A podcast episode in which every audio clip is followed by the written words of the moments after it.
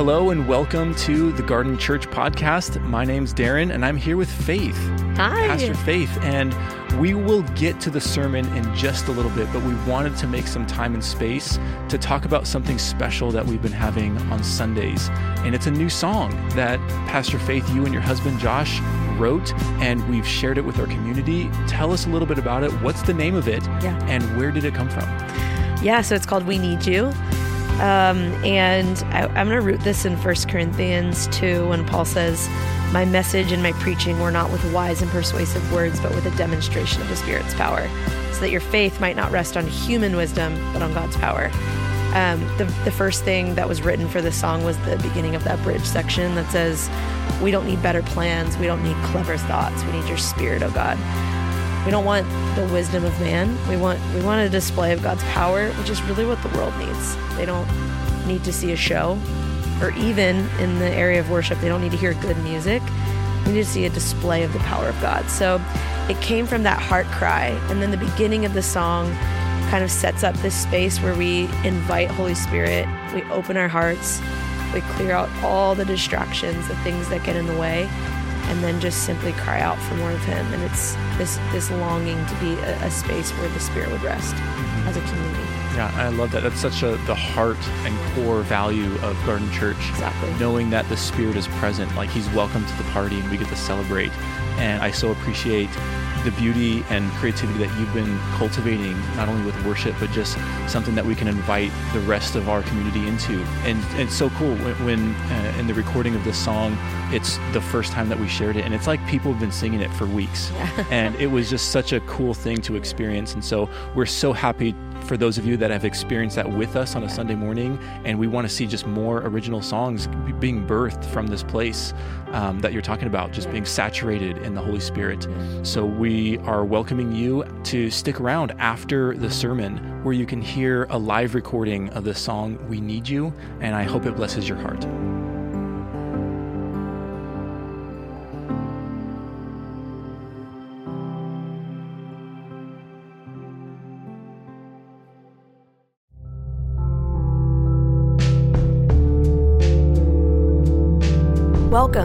Garden Church Podcast.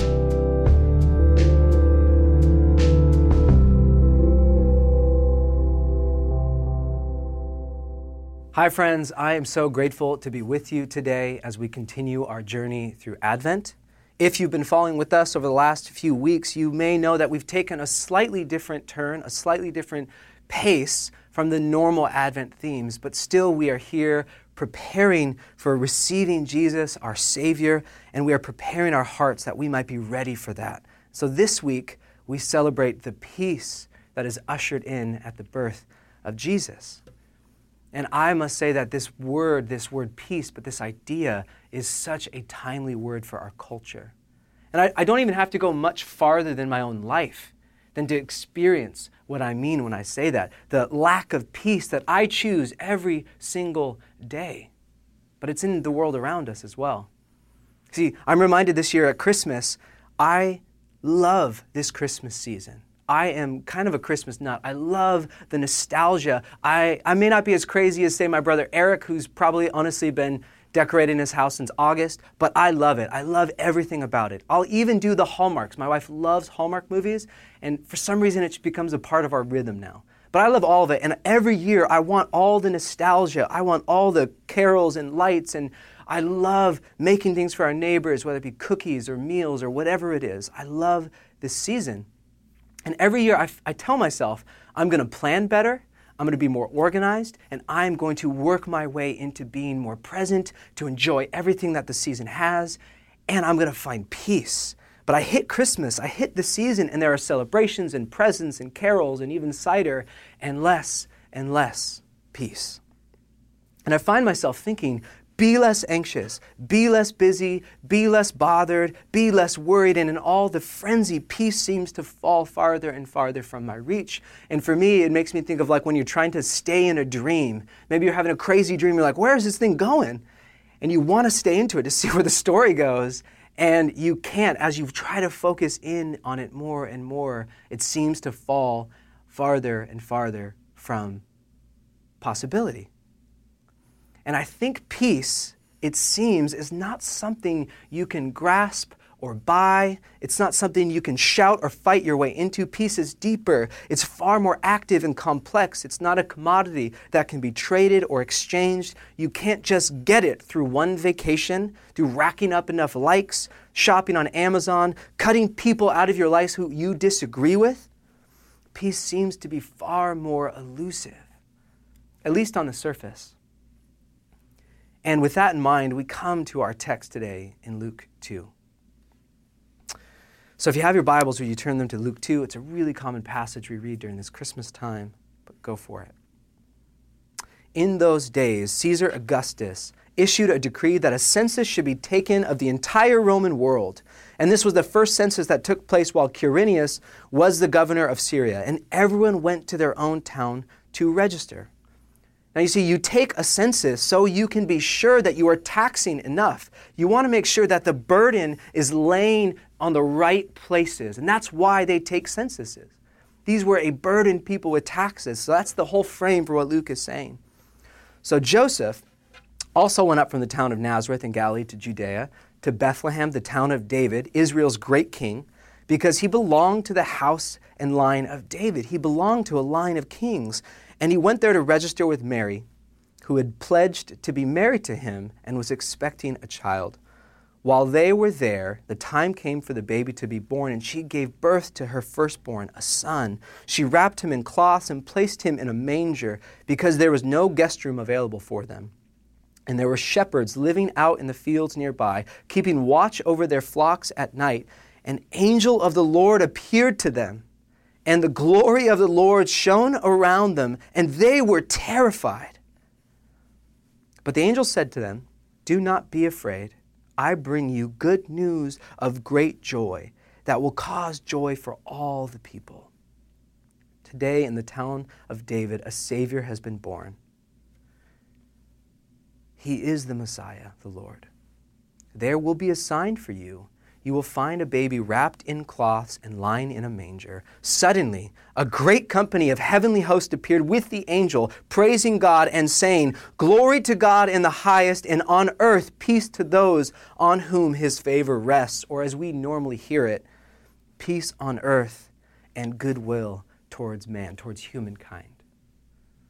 So, Jesus, would you just be with us today as we receive what you have for us? You're in your homes, would you just quiet your heart for a moment?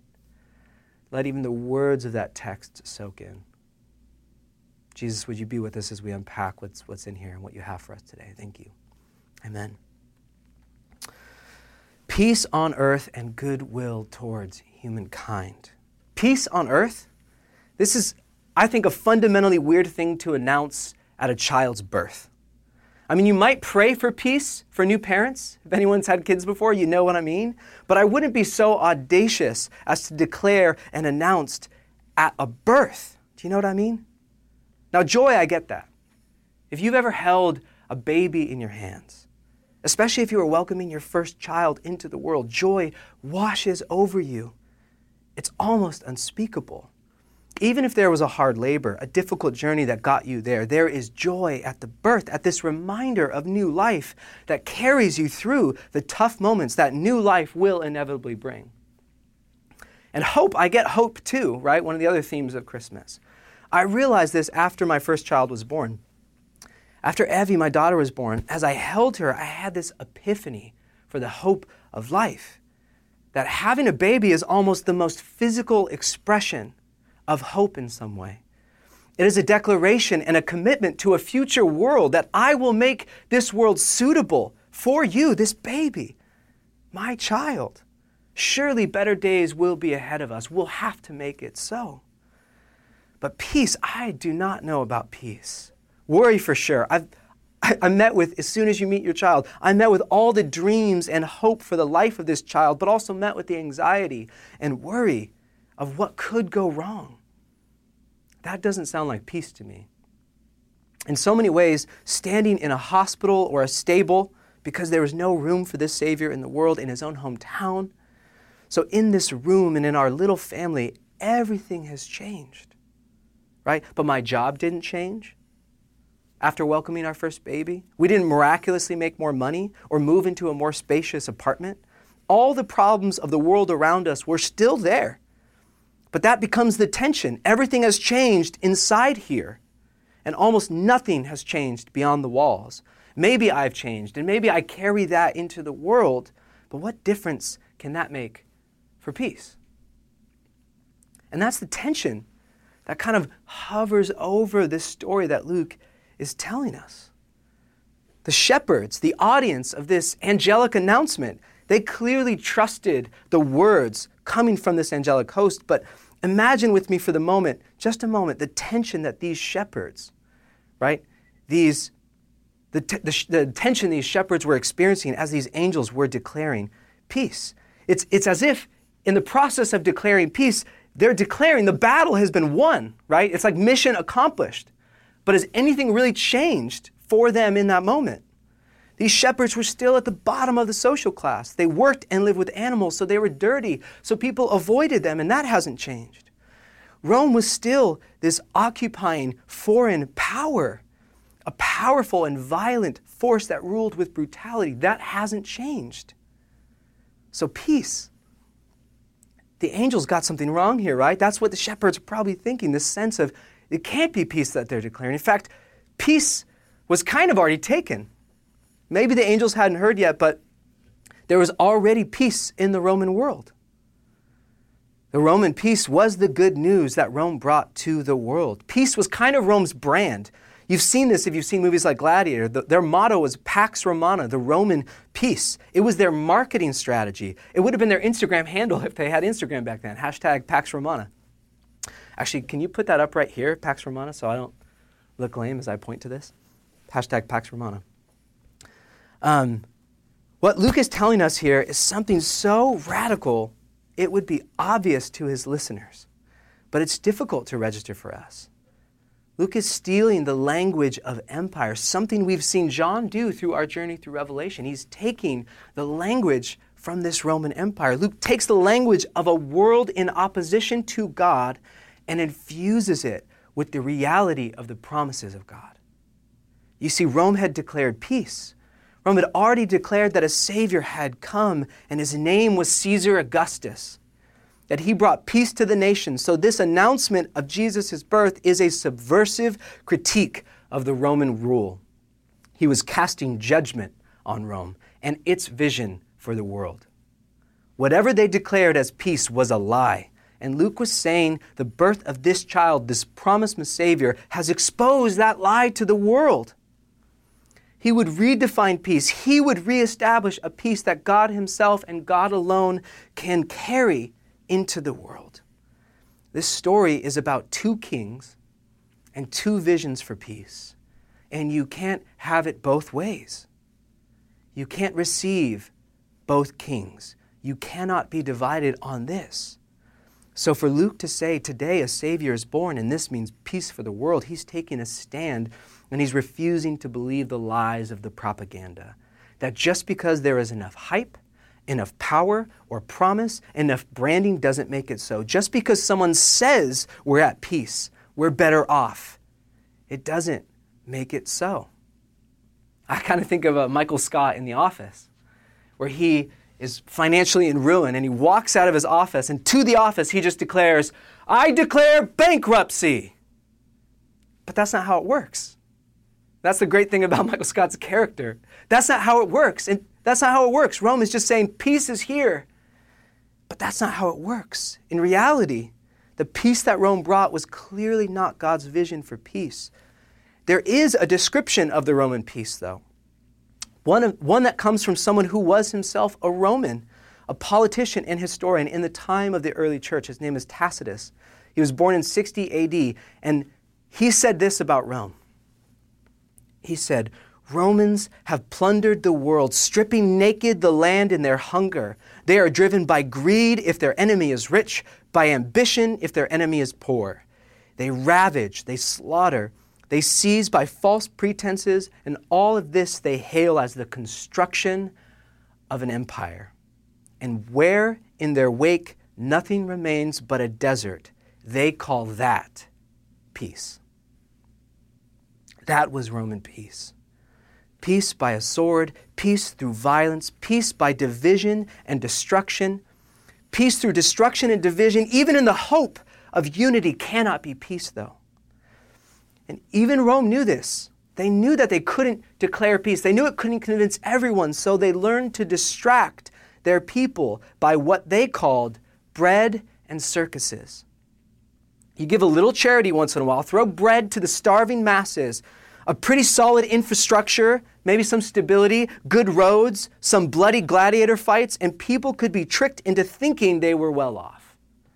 They had it best, or even that they had peace. Right? This may sound a little familiar to us in our modern age. We have working internet, hundreds of thousands of hours of Netflix and Prime and Apple Plus and all sorts of programming. We have Instagram and endless news broadcasts, and we have the gladiatorial combat of Sunday football. Now, I'm joking, or at least I'm being ironic, but this isn't really unfamiliar to us. We see this. People selling. We live in a land of marketing a world where people are selling to us all the time the type of life that we have or should want. And Luke calls their bluff. He spells out the lies. Because the biblical vision for, pre- for peace, this word shalom in Hebrew or eirene in the New Testament, this word many of you know is such a much more beautiful reality. One Jewish commentator, Rabbi Isaac Arama, he describes peace. He says it's not just an absence of conflict. It doesn't even just mean my own peace of mind. He says that biblical shalom means wholeness, completeness, perfect. It's a harmonious working together of a complex system, an integrated diversity, a state in which everything is in its proper place and all is at one with the physical and ethical laws of the universe. Wow we all say amen. That is something to hope for, something to long for. But has that state ever existed on this side of human rebellion? Have we ever known that reality to be true universally? No. But that's the point. Rome declares a peace that will never come, and they do so through bloodshed. But God announces a peace through the vulnerable child and declares that peace will forever be slowly born into this good world. It doesn't come with conquering, it comes with a helpless child. Just because God's peace is not yet universal, it's not yet covering the whole creation, doesn't make it less real. It just means that it's still breaking through, it's still coming into fullness in us and in our world. And these are the two visions of peace that are on display. And in one sense, we can begin to see the biblical vision of peace by looking at its opposite. We can actually take inventory of our own lives, ourselves, and our world by seeing the opposite. If shalom means complete, then the opposite is incomplete. If it's harmonious, then the opposite is dissonant or divisive. If it means wholeness, then the opposite is fractured or divided. A divided self, divided attention, divided love, divided family, divided community. In short, it means that all is not well or as it should be in the world or in me. How are you doing so far with that inventory? Hmm. And just like we saw at the beginning with my attitude towards Christmas, how peace is received and welcomed, like me welcoming and receiving this Christmas season, how peace is welcomed and received will shape how it grows. This is even built into the image of a child Savior. Can you welcome a child into your arms while holding a weapon? Can you welcome a child into your arms while holding anything? No, you put everything down so that you can receive this child? Can you wield a sword and cherish a baby in your arms? No. You see, if we pursue peace through violence, then we create a peace that can be cut down by a sword at any moment. If we seek justice through injustice, what we produce is not justice. if we seek our own peace of mind through grasping and clawing, distracted means, whatever we get on the other side is not peace. It might be a little quiet, it might even be a good vacation, but it's not peace. Peace, shalom, begins right now in this moment when we choose to trust God that He has given us His shalom, His wholeness to live in right now and receive it in these small and mundane ways that we might and that might lead to the large and world changing shalom that is the biblical vision for peace. See, if you want to see peace in the world, you have to be a peaceful person. If you want to see wholeness for others, then you have to be moving from a divided self. I want to make the suggestion that the greatest enemy, the greatest obstacle to peace in my life, in your life, and in our world is not violence, but it's a divided self. It's a divided self that creates a divided family, that creates a divided church, that creates a divided community, that creates a divided city. I don't just mean political division, I mean division at the innermost level. If I'm not at home in myself, learning to cherish my limitations and my gifts, my cross, and life on the other side of my cross, how can I be at peace with myself? And if I can't do that, how would I be at peace? How would I be at home with my own family? How would I be at home with my neighbor? How would I be at home with someone opposite me? There's no way there'd be peace in my community. my point is that we don't need an occupying army for our souls to cry out for peace. We don't need the bombs of war on our home soil to know the wounds of battle and division and oppression and hatred. We don't need a nervous breakdown or a clinical diagnosis to know something in my soul is crying out for wholeness. We live in a time of division in our political world, in our online communities and discussion, our church families, our very holiday dining tables, our own families live divided right now. It's been a crazy year. But divided in my own mind, distracted, anxious, uncertain, fearful. Over the past year, guys, I've experienced more tension in some of my closest friendships and even my family than I've ever experienced in my life. Who to vote for, how to respond to the pandemic, what the real truth of reality is. It's truly crazy to me how much this conversation has to happen.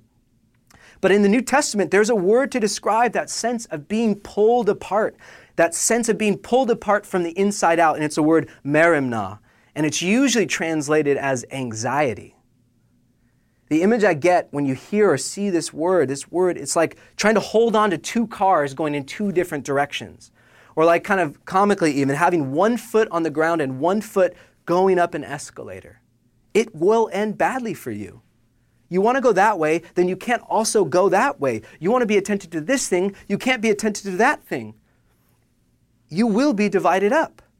And this world seeks to divide us up, divide our own minds up, let alone our communities.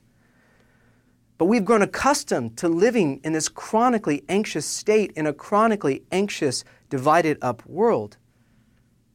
And we know what it means to be people without peace, without wholeness, we live this every day in our communities, ravaged by poverty, by sickness, by pain.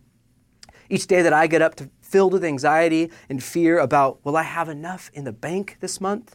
Will my kids be okay? Will we get through this pandemic? Maybe for you, it's will my marriage make it?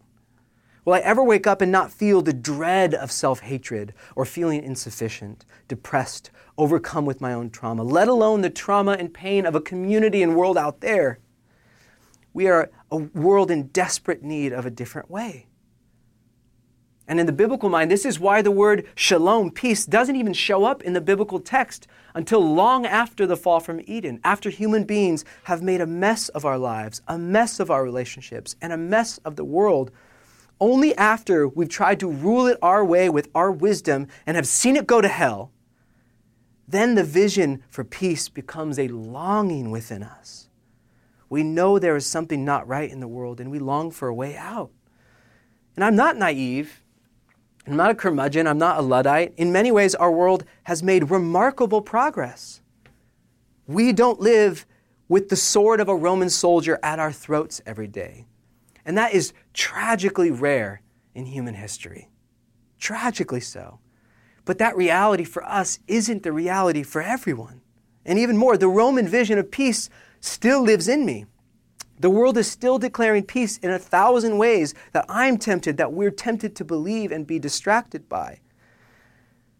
But the good news is no matter how pretty we wrap the progress of the world, no matter how technology or politics or economics makes things easier or even makes things better, if we are content at pursuing anything other than God's peace, God's wholeness, then it's like coal in a gift wrap. The paper is prettier than the gift. It will leave us unsatisfied and longing for more and still divided up. If I think I can have it both ways, do all things, have it all, be all, then I'm living a lie of peace that God has never offered to me. Peace comes with choices, and we must choose a different way. There is a way of peace. If not, life will continue to be the shadow of life He wants for us. It will never be enough to sustain us, and sure enough, it will take one bad election cycle, one pandemic, one lost job, one more video of a reminder of the injustice in this world to send me or us spiraling back down, clawing back towards the illusion of wholeness that I once held or, or even more so, more determined to make it happen my way. But thank God there's another way. And that's what we're celebrating during this season. In the words of Isaiah, for unto us a child will be born, unto us a son will be given, and the government will rest on his shoulders, and his name will be called Wonderful Counselor, Mighty God, Eternal Father, and Prince of Peace. The same one who is our peace is mighty and wonderful counselor. Only God can bring peace and wholeness because God alone is whole. And it's not just about the outcome of peace, it's about how we live on the way to that end. If we, per- if we pursue peace for the sake of the world, we must first become people of peace. You see, violent people use violent means. Divided people make divided worlds, but peace filled people bring peace. One of my heroes is a man named Bishop, uh, Bishop Desmond Tutu. He was, uh, he was responsible for the Truth and Reconciliation movement in, in South Africa as that was moving to this post apartheid world. What does it mean to reconcile a nation? And in the midst of that big, huge reconciling a whole nation from years of atrocity and pain, he was quoted once saying, Until compassion takes root within ourselves, our inner violence will sabotage any social healing we seek to promote. And peace works the same. Peace comes from people who are learning to entrust their entire lives to God. And then peace emanates through them. They become like little sanctuaries of peace, shalom, that inject peace into whatever community or relationship or situation they find themselves. So when Jesus says, I tell you, do not be anxious about your life, don't be divided up or cut up, don't be split into fractions, don't let your attention wander, he is saying, Be whole by trusting your good Father with your life. If you want peace, then you have to put down the sword. If you want to trust God with your well being and sense of self, then quit letting any other person tell you the best path, path for your life. Not your online community, not your newsfeed, or whoever else, whoever else you look up to. Jesus has to set that up for you. Your boss can't tell you that you are whole, so let him be your boss and quit letting him define your value as a person. You can let him help you get better at your job for sure, but he or she cannot decide your place as the beloved of God. This is why Peter encourages a church scattered across Asia Minor to this famous verse to cast your cares. That word is merimna. Cast your anxiety, cast your split division up on Him because He cares for you. Why can you bring that attention of all these things, the anxiety and fear, onto God? Because He knows how to handle them, because He cares for you. Why can I cast my cares, my anxiety, all of that? Because God cares for us. Rome doesn't care about you. Caesar doesn't care about you. The crowds don't care about you. Big companies don't care about you. But the Prince of Peace does. The creator of the heavens and earth does. He has my best interest at heart, your best interest at heart. And he is working together all things for the good of those who love him and are called according to his purposes. Does it mean that all things are good? No. Does it mean that all things as they're meant to be? No. Does it mean that He's arranged and orchestrated all the bad things in my life? No. It means that even in those painful things, we'll be okay. Even if it costs me my life, we'll be okay. I know those are difficult words. It's difficult even saying them right now. But I get the sense that they're truer than we can even begin to imagine. Hmm. Remember, we follow a Savior, the one whose birth we celebrate this week, who was the fullest picture of a flourishing human life. Peace just exuded from him.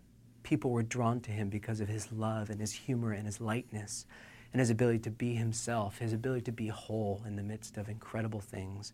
He was a man of peace, and he was met with violence. Peace has less to do with outcomes or situation and more to do with knowing whose hands you've entrusted your life to. This is why we look at a man at a cross and declare him to be the Prince of Peace. Those are pretty stark images. But amidst all the division in the world, Jesus was undivided. Right? Think of the prayers that he prayed. Every day, Jesus prayed this prayer Hear, O Israel, the Lord is our God, the Lord is one. Only a God of wholeness can bring wholeness. That was in Jesus' bones. Amidst all the violence, he refused to lift a sword. He knew the words of Isaiah God shall judge between nations and shall arbitrate for many peoples. They shall beat their swords into plowshares and their spears into pruning hooks. Nation shall not lift up sword against nation, neither shall they learn war anymore. Only the kingdom means can bring kingdom peace. And amidst all the fear in this world, Jesus knew what was on the other side of fear. Think of this prayer on his lips. Though I walk through the valley of the shadow of death, I will fear no evil. You are with me. Your rod and your staff, they comfort me. And later on, that psalm says, Surely goodness and loving kindness will follow me all the days of my life, and I will dwell in the house of the Lord forever. In the midst of fear, he knew his Father as the Good Shepherd, the wonderful counselor. And whatever the world could throw at Jesus, it would not topple his Father. These aren't just Christian sensibilities or good psalms or good phrases, catchphrases for the church. For Jesus, this was a reality that was truer than the nails in his hands. In fact, think about it. In a world of violence, what other outcome could there be for someone who is filled with peace? For a person of wholeness in a divided world, the world set its, all of its power to Jesus to divide him up, and yet he refused even unto his own death. Now, I'm grateful that today is not my day to be measured for my cross. But it will come. Just as it did for the baby in a manger that we celebrate this time of year, it will come in tiny and immense ways in our lives. But take heart. Remember what Jesus said to his disciples after telling them that he would be going to the cross. His disciples were sad and afraid and had no idea what Jesus was saying after telling them he was going to die. And in all of that, after telling them why, he says to them, I have told you these things so that in me you may have peace, wholeness. In this world you will have trouble, but take heart. I have overcome the world. So if trouble is a guarantee, then how might I be prepared with his presence as I encounter this troubled world?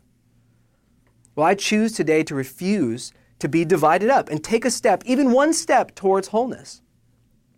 Maybe today you're like me and you have to begin with your own divided, fractured mind. So anxious, so afraid to be present to one moment because it's overwhelming that you can't stop the busyness or workaholism or anything else to distract you. Maybe, like so many of us, it's easier to waste our attention scrolling on Instagram, shopping on Amazon, staring at your newsfeed, anything to find the good news of the next thing that will tell you you're okay, that will make you whole, make you at home in yourself.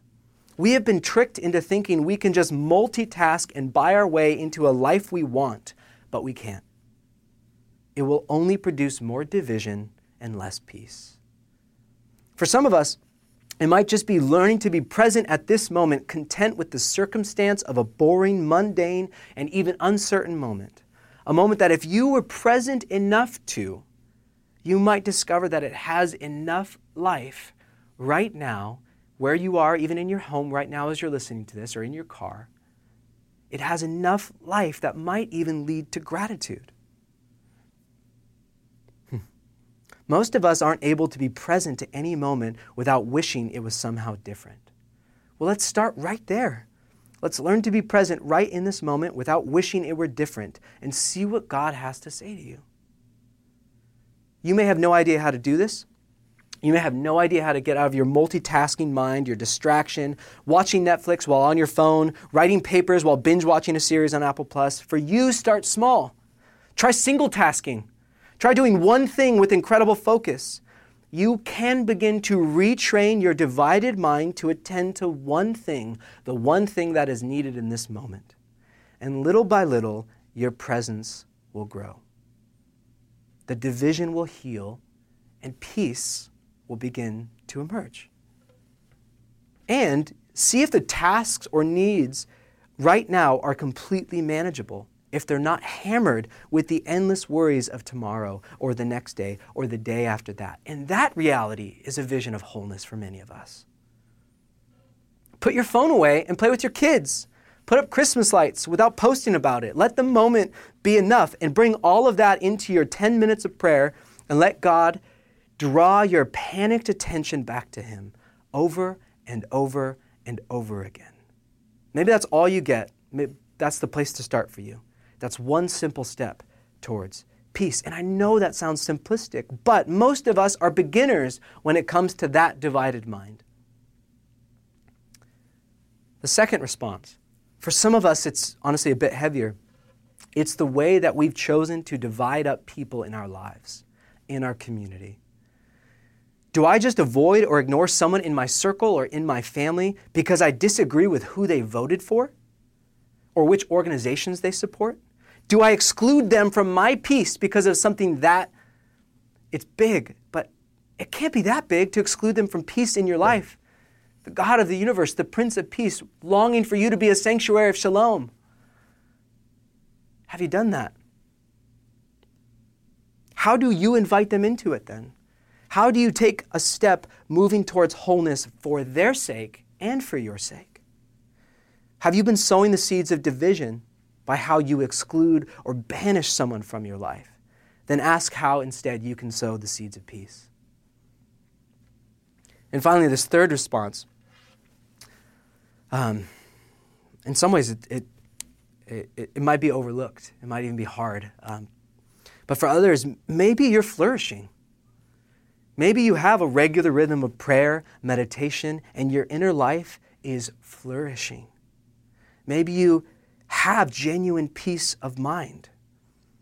But maybe you've achieved that at the cost of ignoring the injustice and the needs of those in your own family, your own neighborhood, or your city. And I want you to hear this your peace cannot exclude them. So, this call for you is to move beyond yourself beyond your own peace of mind, your own meditation, your own personal faith, and your call is to now work for the peace of others and for the justice of others. And those, I think, are the three responses that I sense as we come to a close here.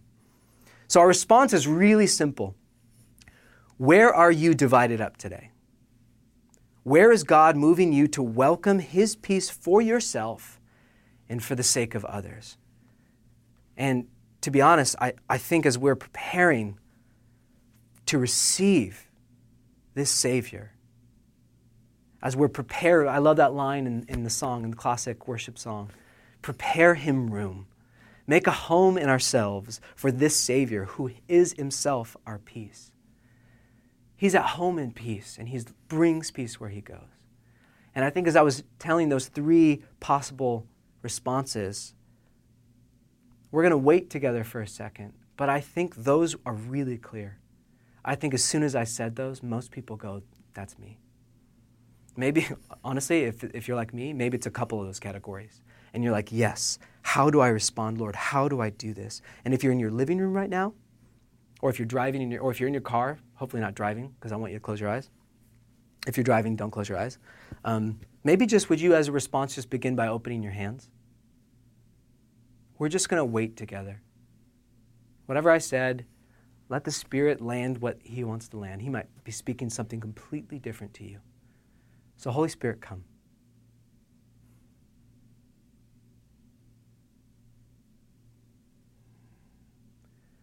Would you give us eyes to see where you're leading, ears to hear how you're speaking, inviting us into a sense of your shalom, your peace, your wholeness? Even now, would you take our fractured and division, divided minds and would you draw them to focus on the one thing that's right in front of us? Whatever response or call you have for us right now. Hmm.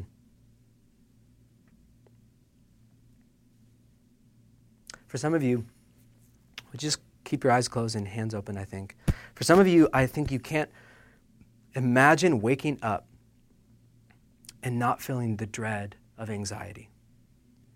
And I just want you to be present right now, not tomorrow. Tomorrow has enough worries for itself. Can you welcome God's peace for one minute today, right here in this space? One minute. Then maybe tomorrow, two minutes. And sure enough, we'll see that peace is possible, wholeness is possible, stillness from a fractured mind to a whole mind is possible. And I just want to also just pray specifically for those who are feeling the strain of relational division. You may very well be in the room with someone now, and it feels like a chasm between you.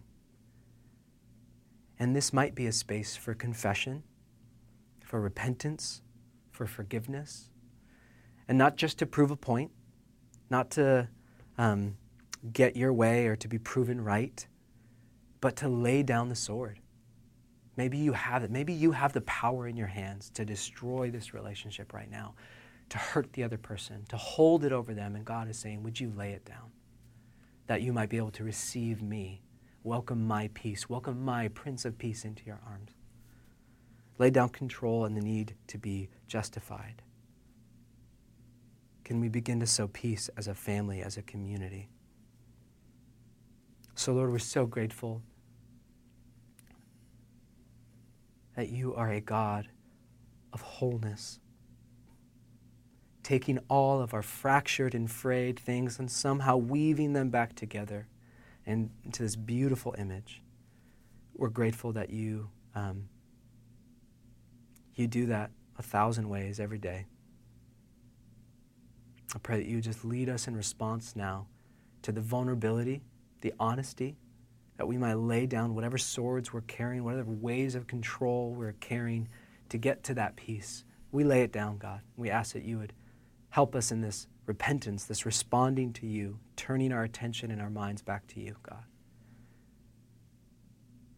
And I just, as we close now, I just want to pray this blessing over you from Numbers. Such a, a beautiful priestly blessing the Lord bless you and keep you. The Lord make his face shine on you and be gracious to you. The Lord turn his face toward you and give you peace. So as you go today, go in God's peace and in fellowship of the Holy Spirit. Be blessed today. Thanks so much for being with us. Thank you for listening. For more information, please visit garden.church.